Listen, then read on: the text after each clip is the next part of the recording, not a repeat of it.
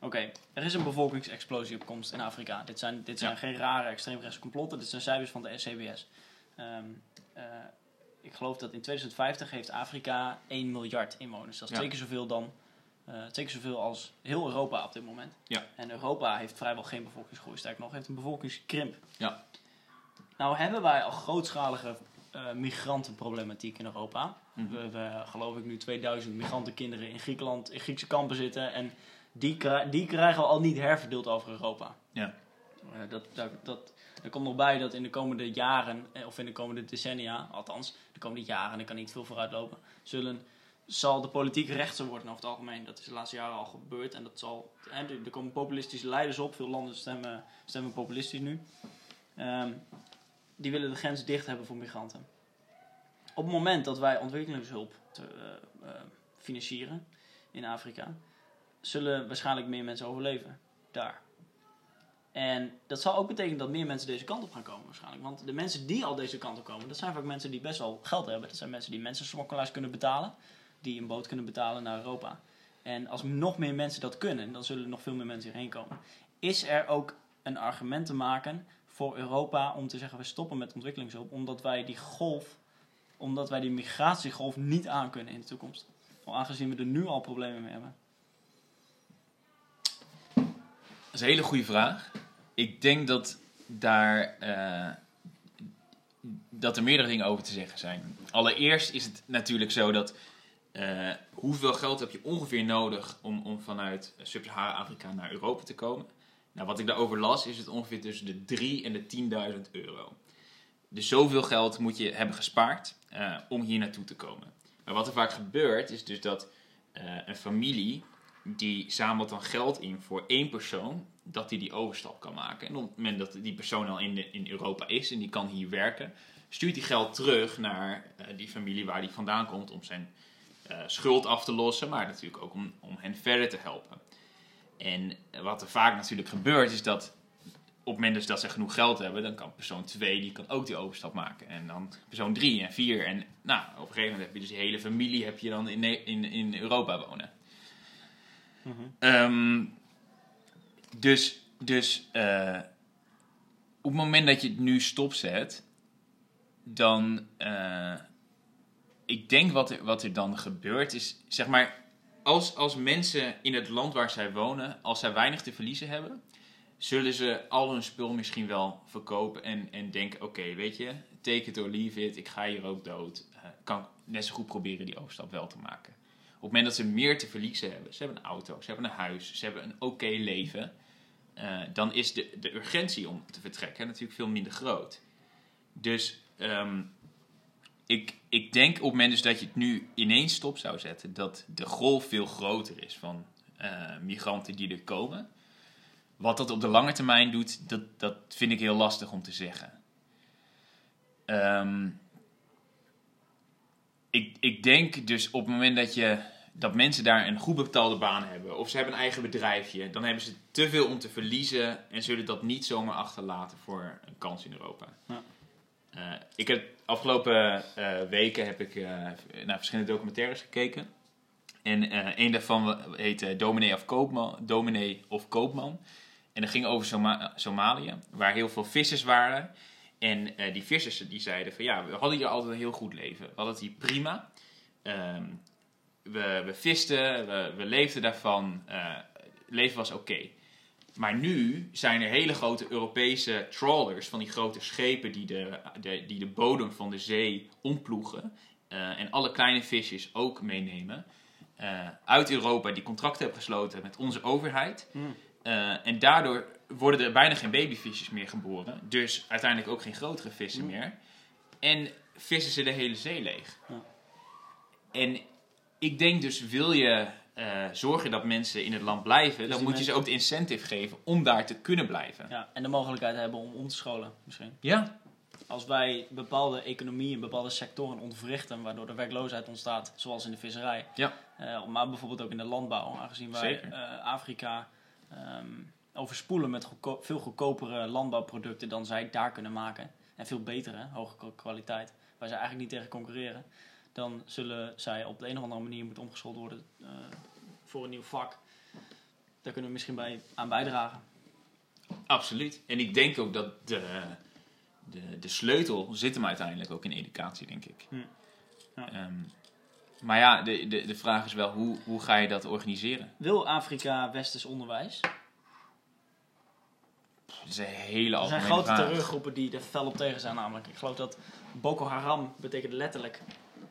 Westers onderwijs is haram. Westers onderwijs is verboden. Ja. Ehm, een fundamentalistisch... Ja, dan ga ik... dat dat alleen in het woord boko zit, westers onderwijs. Ja, ja, nee, Dat dat is- ja. ja nee, is, ja, ja. En daar ligt hun focus dus blijkbaar. Maar, maar westers onderwijs komt vaak natuurlijk is- ook met, westelijke in, indoctrinatie. Ja. Ja. Ehm, Met goddeloosheid in hun ogen. Ja, logisch ook. Ja. Ja. Maar dat is natuurlijk niet, lang niet overal zo. Zeg maar, Boko Haram, dat heb je in, in Nigeria, maar dat is niet, niet een heel... Nee, het, zit in, Afrika het zit in het westen van Afrika. Maar niet, eh, nee, het is niet... eh, nee. Maar goed, En hoe groot is het echt? ik, volgens mij zijn ze wel gelieerd aan ISIS. En Ja. dat zou ik moeten factchecken, maar volgens mij Nee, zijn ze ja. gelieerd, ja. Die, veel de, de, ehm, het hoofd van Boko Haram heeft ook zijn loyaliteit gezworen aan... Ja. Hm. ja, hoe heet die man? Abu nog wat. Abu eh, Bakr, ja. al-Baghdadi. Ja. Ja. Ja. Ja. Maar de meerderheid van de bevolking van Nigeria zal westers onderwijs waarschijnlijk omarmen, vermoed ik. Zeker, ja. Het is een hele kleine minderheid die zich er fel tegen is verzet. Ja. ja, en dat zie je ook, denk ik, in heel veel landen. Eh, ik denk bijna iedereen is voor vooruitgang en voor economische vooruitgang. Ja. Eh, maar je hebt altijd een groep die. Ja, die zij zien dat als achteruitgang, denk ik. Zij zien dat, Ja. zij zien dat als immoraliteit waarschijnlijk. Zij Ja. zien dat in het Westen veel drugs wordt gebruikt. En zij zien dat er, eh, dat er seksuele losbandigheid heerst. Dat zijn dingen waar, wat zij als achteruitgang zien. En misschien wel terecht. De, zij, Ja, zij, kijken, alleen- zij kijken niet naar de, de, de culturele eh, hoogstaandheid van Europa. Zij kijken niet naar de economische groei en naar de, naar de vrijheid die we hebben. Zij kijken waarschijnlijk vooral naar de perverse, de perverse ideeën die hier heersen. Ja. En daar strijden ze tegen. Vraag, eh, vraag voor jou. Oké. Ehm, Ik steek een denkpeukje op, want dan kan ik beter bij nadenken. Want vertel. daar heb ik interessant verhaal over. Sorry. Eh, nou, vooruit. Solidariteit. Stel, stel ehm, jij. eh, Dit soort dingen moeten we trouwens niet doen, hè. Inside jokes maken die alleen wij begrijpen. nee, nee, Dat nee. moeten we niet doen. Nee, Nee. absoluut.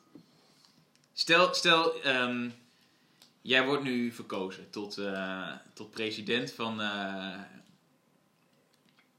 Botswana.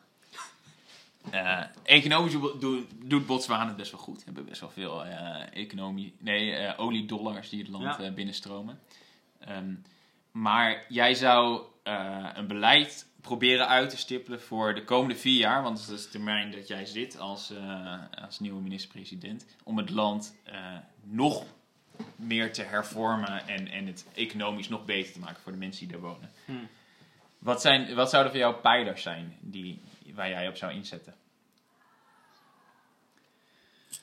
Ik denk dat groei, en niet alleen economische groei, maar ook groei qua burgerlijke maatschappij, groei in culturele zin, ehm, in tolerantie, eh, in mensenrechten, ehm, in wijsheid, zou je Mhm. kunnen zeggen. Ehm, dat is een groei die heel lang duurt. En dat krijg je nooit in vier jaar voor elkaar. Ehm, dus het enige wat je in vier jaar kan doen, is een basis leggen, een fundering leggen voor, voor de toekomstige generaties. Wat ik denk ik zou doen, is een aantal dingen. Ten eerste corruptie hard aanpakken, want dat verziekt een maatschappij. Dat zorgt er namelijk niet alleen voor dat heel veel geld niet op de juiste plekken eindigt. Het zorgt er ook voor dat mensen geen vertrouwen hebben in de staat. En geen vertrouwen hebben in de politie en in de overheid. En dat is funest. Want als je een goede, gezonde burgerlijke maatschappij wil opbouwen, waarin mensen eh, deelnemen en bijdragen aan, aan het systeem, aan de samenleving, dan wil je mensen hebben die het systeem ook vertrouwen. En op het moment dat de corruptie heerst, dan vertrouwen mensen het systeem niet. Dus Ik- dan moet je schoon schip maken. onderbreek je hier heel, heel even. Ehm, stel, eh, want ik, ik begrijp het en ik eh, denk ook dat het een, een logische stap zou zijn. Maar ehm, is het ook niet zo dat de mensen die, zeg maar, de hele gevestigde orde is zo doordrenkt van, van corruptie. En waarschijnlijk is corruptie ook een van de redenen waarom jij op die plek bent gekomen. Dat als je compleet schoon was, dan is het wel heel lastig om, om in office te komen, wellicht. Hm. Ehm, Je moet vieze handen maken om aan de top te komen. In die gebieden. Ja, dat denk ik ook. ja, ja, er zijn ongetwijfeld eh, ehm, leiders die dat wel beter hebben gedaan. Eh, maar stel, stel jij zou daar heel hard tegen strijden. Zouden de machten die, die dan tegen jou gaan strijden niet nog eigenlijk veel groter zijn dan de invloed die jij zou kunnen uitoefenen? Dat ik geen van kans maak, bedoel je? Dat Wellicht. de nood Ja, wordt, nou, dat- ja, dat is de vraag, wordt ja. wegge- wordt uitgespuugd door het systeem. Dat is, een- dat is een grote kans, ja. Dat, eh, dat weet ik niet. Want iedereen die, die op een machtspositie zit in dat land, heeft er belang bij dat jij corrupt bent. De, de, de elite heeft, heeft er helemaal geen belang bij dat jij het, het algemeen belang Hm. wilt dienen. Nee, en daarom kun je dat ook alleen bereiken als je een beweging bouwt. Eh, en dat kun je niet als één persoon. Dat krijg je nooit voor elkaar. Dus als je maar de vraag stelt, eh, je staat in je eentje opeens aan de top uit het niets, dan wordt dat wel heel moeilijk. Ja. Maar goed, je moet, daar- je moet een beweging vormen. Je Ja. moet zorgen dat je goed geschoolde mensen om je heen krijgt. Die het beste voor hebben met de samenleving. En wat is dan goed geschoold? Is dat eh westers geschoold? Bij voorkeur. Ik weet, niet, ik weet niet welke vorm van onderwijs we eigenlijk vandaag de dag nog meer hebben.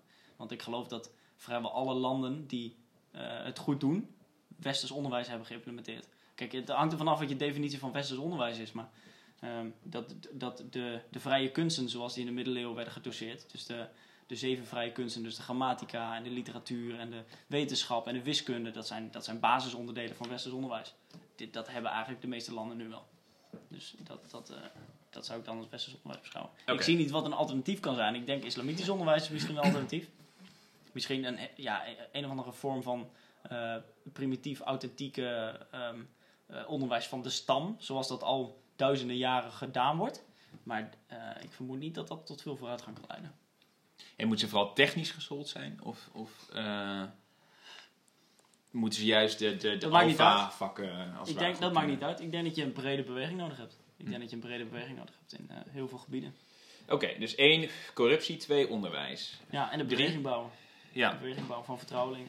eh, en het ambtenarenapparaat zuiveren. Ehm, Is, heb dat- je, heb je dat tips gezegd voor, tips dat voor gezegd eh, hebben, hè, ik, ik, wil, ik zou er nog wel graag één ding aan toe willen voegen. Ik denk dat wil je echt een, wil je echt een succesvolle verandering, een duurzame verandering teweeg brengen, dan moet je een culturele transformatie doormaken. Daar geloof ik echt in. En dat is niet moeilijk, want je kan, want een cultuur is een ideeënstelsel. En als mensen opgroeien met een ideeënstelsel, dan kun je dat niet zomaar weghalen. De Chinezen proberen het in het Westen. Eh, die stoppen Oeigoeren in kampen om ze te heropvoeden met, de met de Chinese cultuur. Volgens mij lukt dat nauwelijks. Ik denk dat met terrorisme mee veroorzaakt. Dus dat is, een, dat is een enorm lange termijnsproces. Ik denk wat je zou kunnen doen is de schoonheden van, van het Westen zoveel mogelijk proberen te articuleren en overbrengen. Eh, omdat mensen er zelf in moeten gaan geloven. Je kan het niet opleggen. Ja. Dus een culturele transformatie is de derde. En wat, wat, wat eh, zie jij als, als grootste struikelblok om een, om een culturele transformatie in gang te zetten? Daar. Maar eigenlijk in elk land. Want als die er niet zouden zijn, dan zou dat al in veel meer landen De gebeuren. grootste blokkade is onwetendheid, denk ik. Dus educatie Ja. leidt tot culturele superioriteit. Ik weet Ten niet overstaan ik weet van niet wat ze hadden. superioriteit betekent. Ten overstaan van wat ze hadden. Want, want Ja, ik educatie wordt ook door Ja, mensen ik ontwikkeld. Hè? Ik bedoel, het, Ja. e- edu- het, zeg maar het, het, het, het, het schoolstelsel, eh, dat wordt door mensen bedacht. Ja. Dus, dus de bedenkers van die mensen, daar zit dan de macht uiteindelijk. Ja, Dus, zeker weten. Die hebben een grote invloed. maar is dat dan eigenlijk ook weer niet gevaarlijk? Want daardoor leg je dus heel veel dingen die, waarvan jij zegt dat ze belangrijk zijn, leg je dan op aan, aan andere mensen weer. Mhm. Moet je, moet, je, moet je ze eigenlijk niet veel meer kritisch dan ook daarna tegen eh, laten nadenken? Kritisch nadenken is een, van de, is een van de pijlers van westers onderwijs, denk ik. Zeker weten. Ik, denk, ik zou dat niet... eh, ik, wil helemaal niet ik wil helemaal niet dat mensen geloven wat ik, wat ik zeg. Dat wil ik helemaal niet. Ik wil dat mensen zelf gaan nadenken. Dat is het allerbelangrijkste. Zeker. Maar goed, je moet, je moet daar wel een basis voor hebben. Voor, voor die mate van tolerantie. Je kan niet zomaar, je kan niet zomaar elke samenleving absolute vrijheid van meningsuiting en vrijheid van gedachtegoed geven. Dat is, eh, dat is ontzettend gevaarlijk. Dat functioneert niet in hele primitieve samenlevingen. Daarom zijn, daarom zijn, daarom zijn primitieve samenlevingen veel repressiever. Kijk, de vrijheden die wij in het Westen ervaren, die hebben we nog maar. Nou, de vrijheid van spraak, vrijheid van drukpers, vrijheid van samenscholing, dat bestaat eigenlijk nog maar sinds 1948. In de meeste westerse landen. Sinds, sorry, sinds 1848. Dus dat bestaat dan maar 170 jaar of zo. Dat is niet lang. Dat is voor een culturele transformatie is dat kort. Wij hebben er 500 jaar over gedaan om, om sinds de middeleeuwen, waarin we nog mensen op straat met vier paarden uit elkaar trokken als ze iets verkeerds hadden gedaan, eh, tot, het niveau, eh, tot het niveau waar we nu zitten. Het gaat, daar gaan honderden jaren overheen, daar gaan generaties overheen. Ehm, dus dat geldt ook voor die samenleving, denk ik. Maar eigenlijk zet je dan, dan wellicht ook wel iets in beweging wat je eigen positie zwakker zou kunnen maken. Want je krijgt een veel groter kritisch geluid dan waarschijnlijk te horen. Hmm. Waardoor je wellicht ook weer minder gedaan krijgt. Ja, Ik maar de- ik ben een democraat, dus als mijn tijd gekomen is, dan is het klaar. Dan is het goed. Ik zit daar niet om voor zelfverrijking. Ik zit daar eh, om het algemeen belang te dienen. Ja.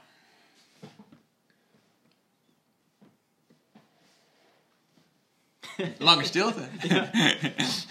ik zat te denken, ja, moet ik, moet ik, moet ik, zeg maar, en ik zat even te denken, stel ik zou een podcast leiden, zeg maar. Ja, Eh, nu zou je ergens anders over moeten. ja, precies, maar Want ik kwam even af. niet zo snel eh, Ja. iets. Nee, oké. Ja.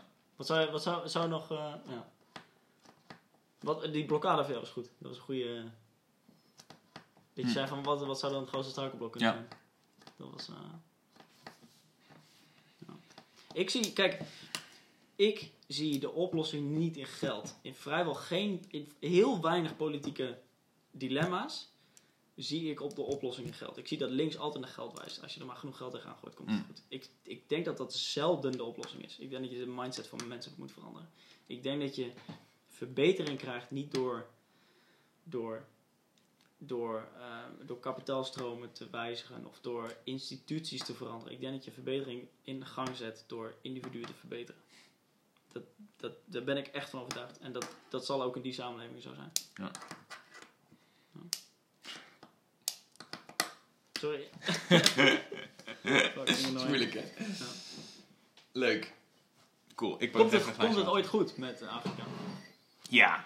Zullen Ja. zij ooit het niveau bereiken waarop wij leven? Ja, dat denk ik wel. Maar ik mag hopen dat wij eh, ook vooruit blijven gaan. En weer nieuwe hoogtes, hoogtes bereiken, zeg maar, in de westerse eh, samenleving. En ik, en ik, zeg maar, de, de transitie die zij nu al doormaken, die gaat veel sneller dan, dan wij 500 jaar geleden hadden, bijvoorbeeld. Zeg maar, zij, zij, ze hebben nu gemiddeld volgens mij een economische groei van 6% Hmm. in dat soort landen.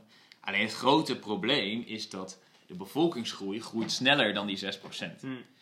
En eh, dan, dan heb je alsnog heb je veel werkloosheid. Ja. Eh, je, hebt, je hebt veel armoede. Ja. Ehm, dus daar zit hem de crux. En ik denk dat de samenleving waar wij naartoe gaan, eh, daarin zijn mensen die, die fysiek werk verrichten, worden steeds meer overbodig. Door robotisering, door, door slimme algoritmes. Ja. Ehm, en daar zit hem het gevaar, want, want ze hebben daar straks heel veel mankracht. Echt heel veel. Maar als die niet goed opgeleid zijn, dan heb je er in de nieuwe economie heb je daar relatief weinig aan. En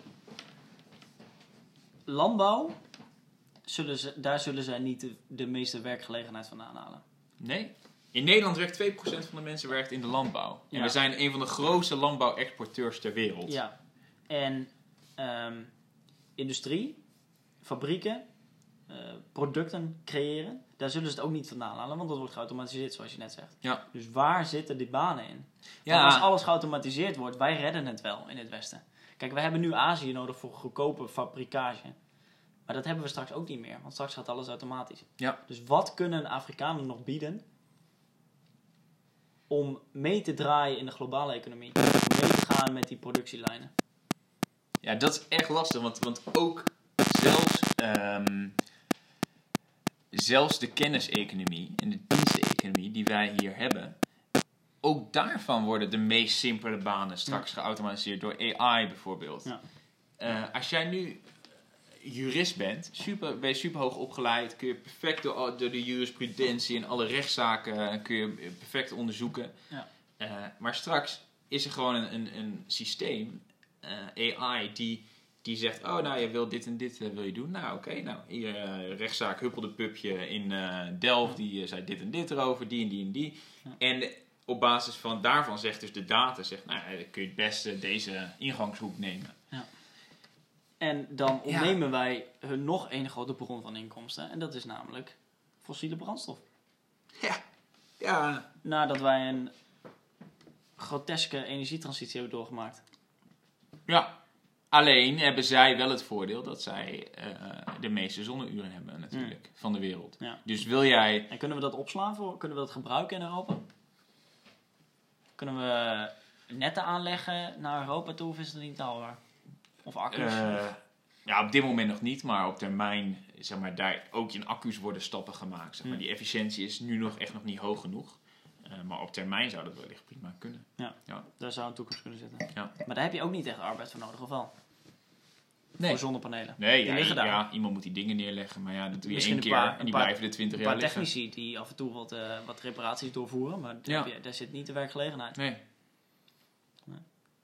Ja, dus dan, dan kom je erop op het punt van ja, oké, we hebben dus wereldwijd hebben we straks bijna 10 miljard mensen in Ja. eh, 2050.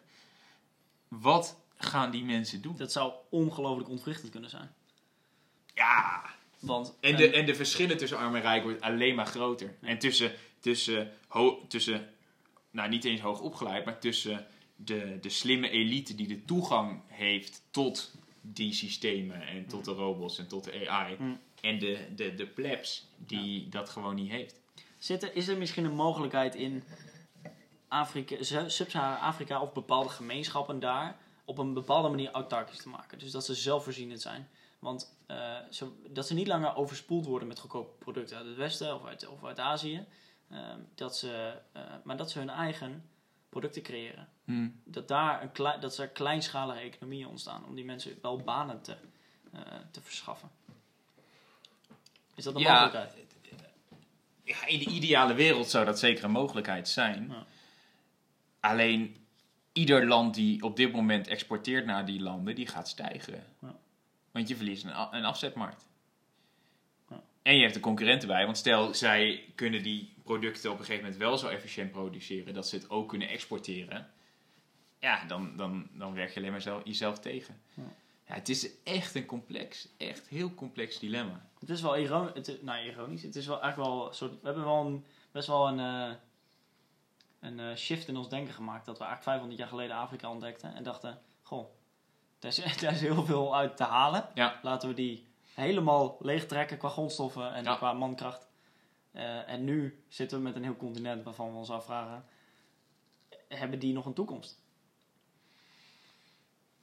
Ja, maar ja, datzelfde denk ik ook over Europa eigenlijk. Ja. Over, eh, ik denk dat, dat helemaal de, de laag opgeleide 50% bijvoorbeeld van de, van de samenleving, bijvoorbeeld in, in Nederland. Ja. Ja, wat gaan die doen over eh 30, Ja. 40 jaar? Als al hun banen. Zeg maar, tot nu toe hebben we altijd die, die stap best wel goed kunnen maken. Ehm, van, oké, in in de industrie eh, verhuizen naar China, we gaan over op diensten. Ehm, diensten gaan steeds meer, wordt, steeds minder, we schakelen over op IT. Maar, nou ja, komt er een moment, en, en AI zou best wel een eh, dark horse kunnen zijn, Ja. die En ik geloof dat, eh, dat klimaatverandering ook Afrika niet ten goede doet. Toch? Ik geloof dat een aantal gebieden nog droger worden ehm, Ja. en warmer worden, die nu al onvruchtbaar zijn. Ja. Ja. Ja, dat wordt eh, echt een gigantische uitdaging. Ja.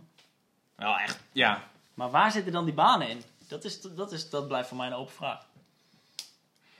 Ja, ik weet het wat niet, gaan ze voor maar... werk doen? Dan vragen we ons al af wat voor werk wij moeten doen. Ja. Ja, een podcast maken. Maar ja, Ja. ja nee, het is... eh, Ja, het... het eh, ja, en, en dit, is, dit is eigenlijk natuurlijk een, een mondiaal vraagstuk. ja, zeker weten. Waar veel te weinig aandacht voor is. Ja, dus de enige mogelijkheid, denk ik, is dan toch een dienstensector introduceren. Dat is volgens mij het enige wat je Maar wat, wat voor diensten denk je aan? Maakt niet uit. Ja, maar je kan niet mensen iets laten doen om maar wat te laten doen. Het is geen Nou ja, bezigheidstherapie, toch? Nou ja, wat ik probeer te zeggen is, zij gaan het geld niet met hun handen verdienen. Dus de enige mogelijkheid is, om, is dus om hun brein wat eh, op te peppen, Mhm. eh, zodat ze het met hun hoofd kunnen gaan verdienen. Kijk, wetenschap, daar is altijd vraag naar wetenschap. En er is ook altijd vraag naar technici, denk ik. Ik denk dat het nog heel lang duurt voordat, ehm, voordat ehm, ehm, eh, hoe heet het? Eh, eh, ehm, voordat, voordat technici eh, vervangen worden. Ja, maar de, de groep technici wordt wel steeds kleiner, volgens mij. Ja, ja is dat zo? De, de, de Nou ja. hoeveelheid techniek neemt toe. Dus je zou denken dat het, de hoeveelheid mensen die dat kan onderhouden ook toeneemt. Ja, alleen onderhoud kun je ook steeds meer automatiseren. Ja, is dat zo? Ja, Ook als de boel complexer wordt.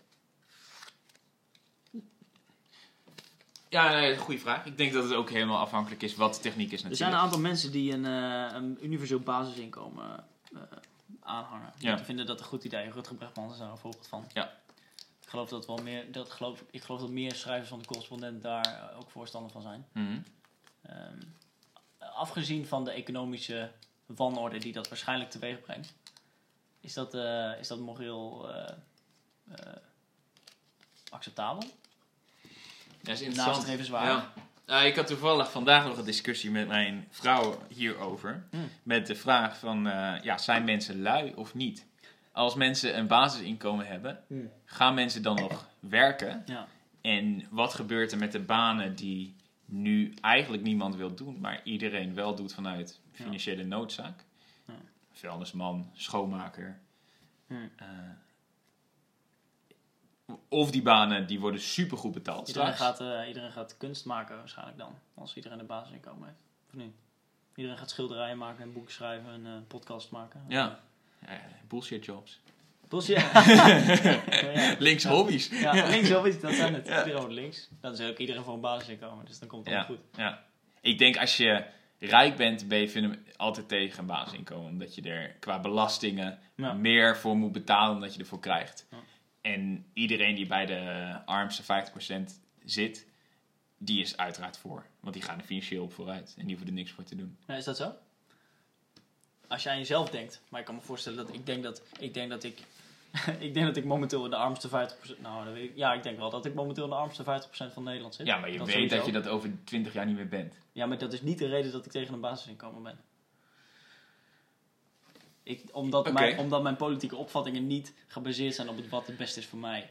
Maar omdat, omdat ze gebaseerd zijn op, wat het, op het algemeen belang. Op wat Ja, het nee. beste is voor het land. Zeker. Ik denk dat het fundamentaal slecht is voor mensen om ze, om ze, eh, om ze een, aan een finan- financieel infuus te leggen. Dat is dat- echt een heel erg vreemd, hè? Want je kan ook zeggen eh, om mensen financiële vrijheid te geven om eh, de dingen te beoefenen Ja, waar ze denk- echt goed in zijn. Ja, maar ik denk dat je die vrijheid zelf moet bevechten. Ik denk dat het veel gezonder is voor mensen. Ik denk dat mensen het zelf voor elkaar moeten knokken. Ik denk dat mensen er sterker van worden. Ik denk dat, ik denk dat mensen zwakker worden als je ze... ehm, Oké, het financieel infuus klinkt natuurlijk alsof je niet zonder kan. Dat is, dat is ook zo. Ja. Dat, ik snap dat het een frame is, maar eh, ik denk dat je de mensen echt zwakker van maakt. Ja. En dat zei, dat, zei, eh, dat zei mevrouw Mojo ook. Ja. Eh, die Afrikaanse landen die liggen aan een infuus en die kunnen niet zonder. Hun begroting is gebaseerd op een bepaald percentage ontwikkelingssteun. En als dat wegvalt, dan, dan ontstaat er wanorde in het land. Dan hebben ze een nog grotere begrotingstekort dan ze nu al hebben. Zeker. Eh, en dat was een grote kritiek van haar, want landen moeten zelfstandig worden. Nou, dat geldt ook voor individuen, denk ik. Ja, interessant. Dat is echt wel echt een heel interessant iets wat je aansnijdt. Hm. Wat tegelijkertijd wellicht ook wel zo is, is dat we eigenlijk al een basisinkomen hebben in Nederland. Want iedereen die eh, Ja. minder dan een x aantal euro's per maand verdient, wordt aangevuld vanuit de bijstand. Ja. Ehm, En kan iedereen daarmee omgaan die in de bijstand zit? Of zitten mensen ook echt aan een financieel infuus? Die in de bijstand zitten. maar op dit die moment, best wel zonder zouden kunnen als ze ervoor knokken, als ze hard hun best doen. Ja, maar op dit moment mag je dat niet. Als jij in de bijstand zit, dan mag je daar misschien 1000 of 2000 euro in het jaar mag je ernaast verdienen. Ja. Maar meer niet. Nee, dat is dus een perverse prikkel. Ja, die ja nou, de prikkel mist gewoon. Om, om meer te doen. Ja, precies. Ja. Ja. Dus het is een prikkel om niet te werken. Het is een prikkel om eh, Ja. aan dat infuus te blijven. Ja. Ja, alleen dus de, dan is de vraag... je, Ja, wilt oké. toch, je wilt toch Ja, zorgen maar is dat mensen dan op hun eigen pervers? benen komen? Ja, nee, tuurlijk wil je daarvoor zorgen. Maar dat doen ze niet uit gemakzucht, omdat ze nu toch wel Nou, uh, steun krijgen. Of omdat het financieel niet uitmaakt. Dat denk ik ook, maar ja, goed. Maar straks dat is dat natuurlijk wel zo. Want als jij, weet ik veel, altijd eh 1200 euro in de maand krijgt. Mhm. eh, zeg maar, daarvan kun je leven. Daarvan Mhm. kun je de kamer waar je nu in zit, kun je die huren. Mhm. Maar je kan niet drie keer per jaar op vakantie naar Cuba. Ja. En als je dus dat wil, dan moet je dus werken voor, om je dus die extra's te veroorloven. Dus die prikkel blijft. Alleen niemand heeft meer honger. Niemand heeft meer stress om geld. Eh, iedereen kan rondkomen. Ja. En dat maakt misschien ook wel heel veel cognitieve eh, capaciteit vrij voor weer andere dingen. Dus dan, eh, dan zouden mensen dat, die vrijheid gebruiken om zichzelf te verbeteren. Om aan zichzelf te gaan werken. Bijvoorbeeld, ja. Dus daar krijg je ook gewoon veel betere mensen van, waarschijnlijk. Slimmere Dat- mensen en betere, die er be- gewoon fysiek sterker zijn misschien. Omdat ze meer tijd hebben om naar de sportschool te gaan en, en Mhm. te sporten en zo. En eh, dat kunnen ook kunnen betalen. Ja, dat hoop je. hè? Ja, en de, de, de, de, de grote vraag die eronder is, ligt dus van... eh, één, is, men, is de mens van nature lui? Mm. Of, of willen zij nuttig zijn en waarde toevoegen? Ja. Eh, en een tweede is, kunnen mensen omgaan met die verantwoordelijkheid? Mm. Want als, al- stel, stel je zou een basisinkomen invoeren... en binnen een jaar is 20% van de... Nee, dank je. 20% van de bevolking is alcoholist. 20% is drugsverslaafd. Ja, ja. Eh, en de werkende populatie krimpt tot maar een heel klein gedeelte, omdat niemand heeft meer die structuur die ze op dit moment hebben. Eh, ja, dat zou eh funest zijn natuurlijk. Dat is het failliet van het land. En schuilt in, niet, schuilt in iedereen ook niet een beetje een junkie? Kijk, ik, ehm, ik heb nooit heroïne gebruikt. Maar ik kan me voorstellen dat als ik er heel makkelijk mee in aanraking kwam. Als er veel mensen om me heen waren en, mijn vriendenkringen die het zouden gebruiken. Dat ik het best wel een keer gebruikt zou hebben. Zeker als ik jong en slecht ingelezen was in die stof. Hoe verslavend het is. Ehm, mensen maken denk ik niet altijd de juiste keuzes. En als, het, als, het, als, het, als de dingen toegankelijker zijn, dan worden die dingen ook vaker misbruikt. Ja. Tegelijkertijd zou je zeggen, eh, misschien is er ook wel minder, eh, hoe zeg je dat, misery in Mm. de samenleving. Dat mensen dat, naar zoiets hoeven te grijpen. Ja, het schijnt dat er onder financiële elite heel veel cocaïne gebruikt wordt, bijvoorbeeld. Omdat het best wel een dure eh, drugs is, die de meeste mensen gewoon niet kunnen betalen of, of in kleine mate. Maar niet in de grote mate dat je dagelijks een paar keer gebruikt. En je gaat van een basisinkomen. Je gaat er op de korte termijn ga je heel lekker op cocaïne. Hè? Je krijgt veel energie van, je voelt- bent zelfverzekerd, je wordt dominanter, wat natuurlijk handig is als je in de top werkt, economische top. Ehm, op lange termijn breekt het natuurlijk mentaal af. Maar op de korte termijn gaat het, is, is het goed voor je. Dus zouden niet heel veel meer mensen dat gaan gebruiken als je de financiële middelen ervoor hebt. Jawel, er zit alleen, namelijk wel een correlatie tussen inkomen en cocaïnegebruik. Ja, alleen je doet alsof een basisinkomen alsof dat een goudmijn is. Eh, en dat is, dat is natuurlijk niet het idee. Van, je krijgt niet eh, een ton per jaar op je bankrekening. Nee. Eh, het, is, het is een minimuminkomen, zodat je een waardig leven kan leiden. Ja. Eh, en volgens mij 1 gram kost 500 euro. Eh, dus als jij een beetje verslaafd bent, nou, dan, dan, dan, dan snuif je tenminste een half gram per dag, soms Mm. één. Mhm. Nou ja, daar kun je er eh 2,5 dag mee doen. Ja.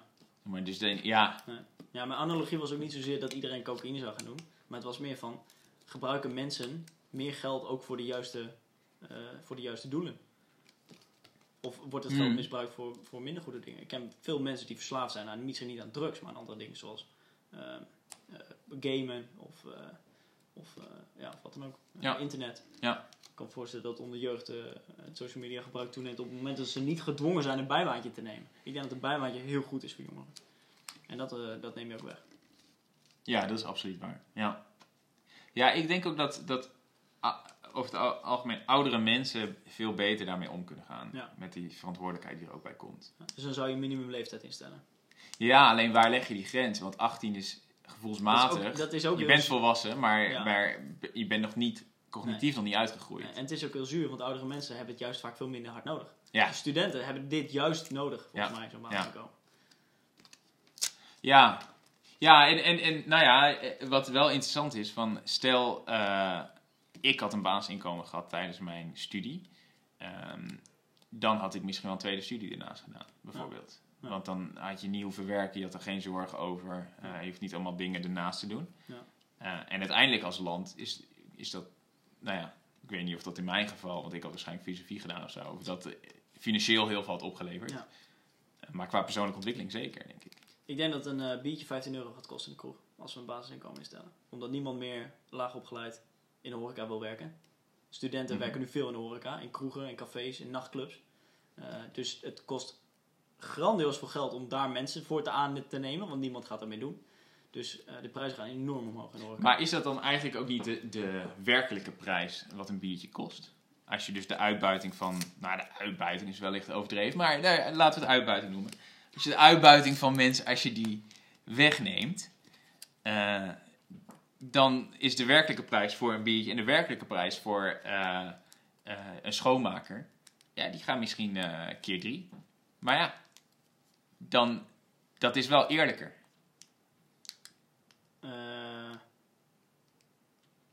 Bijvoorbeeld, je hebt altijd. Het is, Ja, maar dat- het is, ja, het is oké. marktwerking. Je hebt altijd vuilnismannen nodig. Hoeveel mensen, denk je, dat werk, die, hoeveel, mensen in Nederland, hoeveel procent van de mensen in Nederland werken puur om elke maand salaris binnen te krijgen? En niet omdat ze hun passie erin kwijt kunnen, of omdat ze een bepaald levensdoel willen vervullen, of omdat ze, eh, om, omdat ze, ja, ja, ik weet niet, omdat ze, omdat ze het zeg maar uit, uit liefde voor het vak doen of zo. Hoeveel mensen gaan gewoon naar hun baan, draaien hun werkdag van 9 tot 5 en gaan daarna weer naar huis? Of studenten, of bijbaantjes. Mensen Ik die denk- een baantje voor. Vijf, minstens 50%. Dat denk ik ook, minstens 50%. Ja. Dus, een ba dus als je zegt de werkelijke waarde, dan zou je eigenlijk zeggen de, ehm, ehm, de, ba de, de, de, de, de, banen, die, zitten, die zijn alleen, worden alleen maar vervuld door mensen die met volle passie dat werk doen. En niet, Ja. als je uitbuiting zegt, dat klinkt zeg maar alsof ze het onvrijwillig doen. Alsof Nou ze- ja. als, dan zeg je eigenlijk van, als ze genoeg geld zouden hebben, dan zouden ze die baan niet doen. Of ze zouden het wel doen, maar ze zouden er meer voor krijgen. Omdat minder mensen het dan willen doen. Ja, ja. Eh, en er, er zijn waarschijnlijk ook een heleboel banen eh, waar veel meer vraag naar komt. Ja. Eh, want veel, heel veel mensen vinden het bijvoorbeeld heel leuk om schilder te zijn, bijvoorbeeld. En op dit moment is dat niet rendabel. Nou, tegen die tijd kunst- wellicht ook niet. kunstschilder. Of, Ja, ja, ja. Niet Ja, ja. geen lange Oké. muren nee. nee, nee, ja, Nee, oké. ja, kunstschilder. Ja. Eh, of op het toneel. Of, Maar daar is ook of- geen vraag naar. Naar schilders. Nee. Nee, wellicht niet. Maar eh, je hoeft er ook geen subsidies meer aan te geven als overheid zijn, bijvoorbeeld. Nee, maar je voegt dus ook geen enkele, je draagt, je, je voegt geen enkele waarde toe aan, het, aan de samenleving als maar, dat, maar dat is dus de vraag, want je, je voegt wel zeker wel culturele waarde toe. En, en, en, eh, Niet als niemand jouw schilderijen koopt. Als jij 500 schilderijen maakt en ze liggen allemaal bij jezelf op zolder, Ja. dan voeg je geen culturele waarde toe. Nee, alleen wellicht gaat de prijs van die, van die schilderijen, die, die ligt dan misschien ook best wel laag. Maar als ik, Die, li- die ligt al heel laag. Die Ja. ligt dan nog lager, ja. ja. Ja. Maar ja, je hoeft er ook niet meer van te leven, dus die druk heb je dan wellicht ook niet. Dus je kan echt dingen schilderen waar jij gepassioneerd voor bent. ja. Dus dan is iedereen met zijn eigen passie bezig, maar dan is niemand eigenlijk, voert niemand iets toe aan het systeem verder. Ja, maar dat is dus de vraag. Want, want als iedereen, eh, als, het, zeg maar, als het systeem, als dat ehm, al werkt, zeg maar. Dus je hebt door robotisering, door AI, door Hmm. alle nieuwe technieken, heb je in, pri- in principe voldoende geld wat je als overheid zijnde binnenkrijgt om dit dus te kunnen financieren. Eh, dan, dan, gaat, dan shift de focus naar van eh, financiële, ja, hoe zou ik het zeggen? welvaart naar well-being, welzijn. En, en Mits het geld goed gebruikt wordt. waarom? Omdat, je de, omdat ik heel veel manieren kan bedenken om mijn geld van de overheid in te zetten voor dingen die mijn welzijn niet verbeteren, maar verslechteren. Ja, maar, ja, maar doe je, zou je dat nu alsnog niet doen? Nee, omdat ik, omdat ik, eh, omdat ik, eh, omdat ik mijn geld zo verdien en ik moet erop letten waar ik het op uitgeef. Omdat ik niet heel veel overhoud uiteindelijk. Nee, oké, maar dan in, in, zeg maar in dat geval, zeg maar, ik, kan, ik kan me voorstellen dat ehm, je hebt dus een basisinkomen. Dat kan, kan je minimaal kun je leven, zeg maar. Dus een klein appartementje, eh, zeg maar, daar kun je ervan betalen, maar je hebt geen landhuis. Ja. Ehm, dus die, de prikkel blijft nog steeds. En ik zou, maar ik zou me, en het werkt super nivellerend, denk ik. Hm. Dat Dat wel. ik. Belastingen gaan waarschijnlijk wel omhoog. Dus de ultra-rijken die zijn iets minder rijk. Maar iedereen heeft een waardig leven. En dat is uiteindelijk, lijkt mij wel wat je wil. Ja, als je waarde dus haalt uit financiële waarde. Nee, maar dat doe je dan juist niet. Toch? Want de, de, de, de financiële waarde, zeg maar, iedereen heeft dan financieel oké. Ja. De bandbreedte wordt minder, minder Ja. extreem. Mhm. Ehm, dus ja, Wat heb je te verliezen?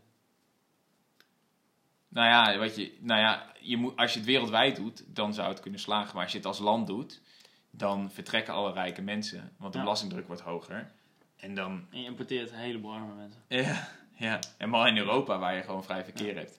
Dit is een soort van in Californië gebeurd de afgelopen tien jaar. Ja. Ze hebben de belastingen enorm verhoogd. Ze hebben de gigantische sociale zekerheid ingesteld. Eh, enorme ehm, welkomstpakketten min of meer voor illegale migranten, ongedocumenteerde migranten.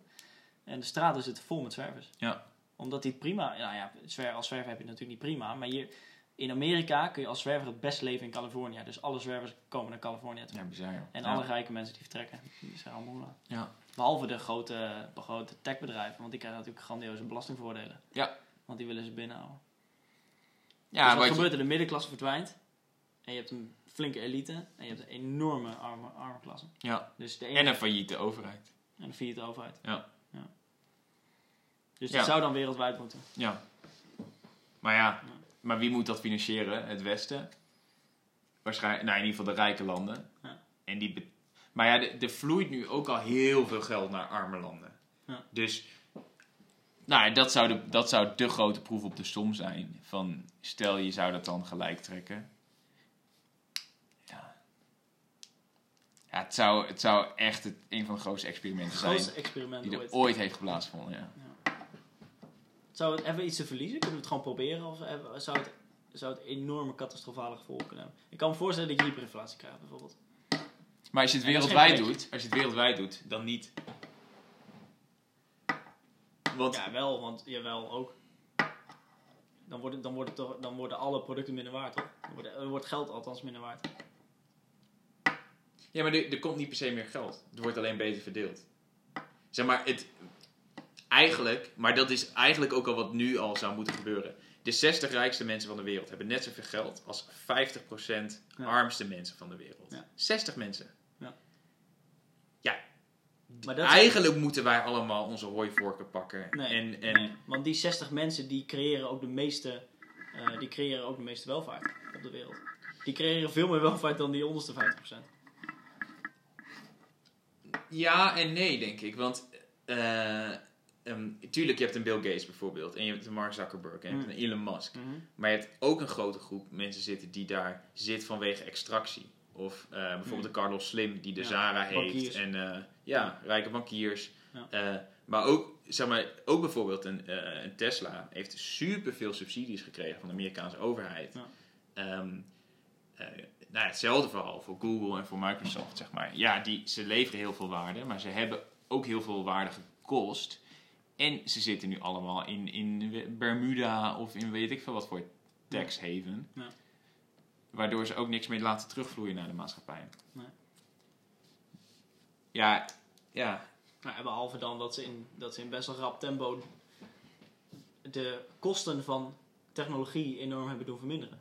Ja. Kijk, een computer van, van het kaliber wat we nu op onze eh, tafel hebben staan, die kostte 50 jaar geleden, was onbetaalbaar. ja, bestond niet eens. Nee. Nee. En dat, eh, dat hebben ze natuurlijk wel voor elkaar gekregen. Ja, absoluut. Dat is waar. Ja.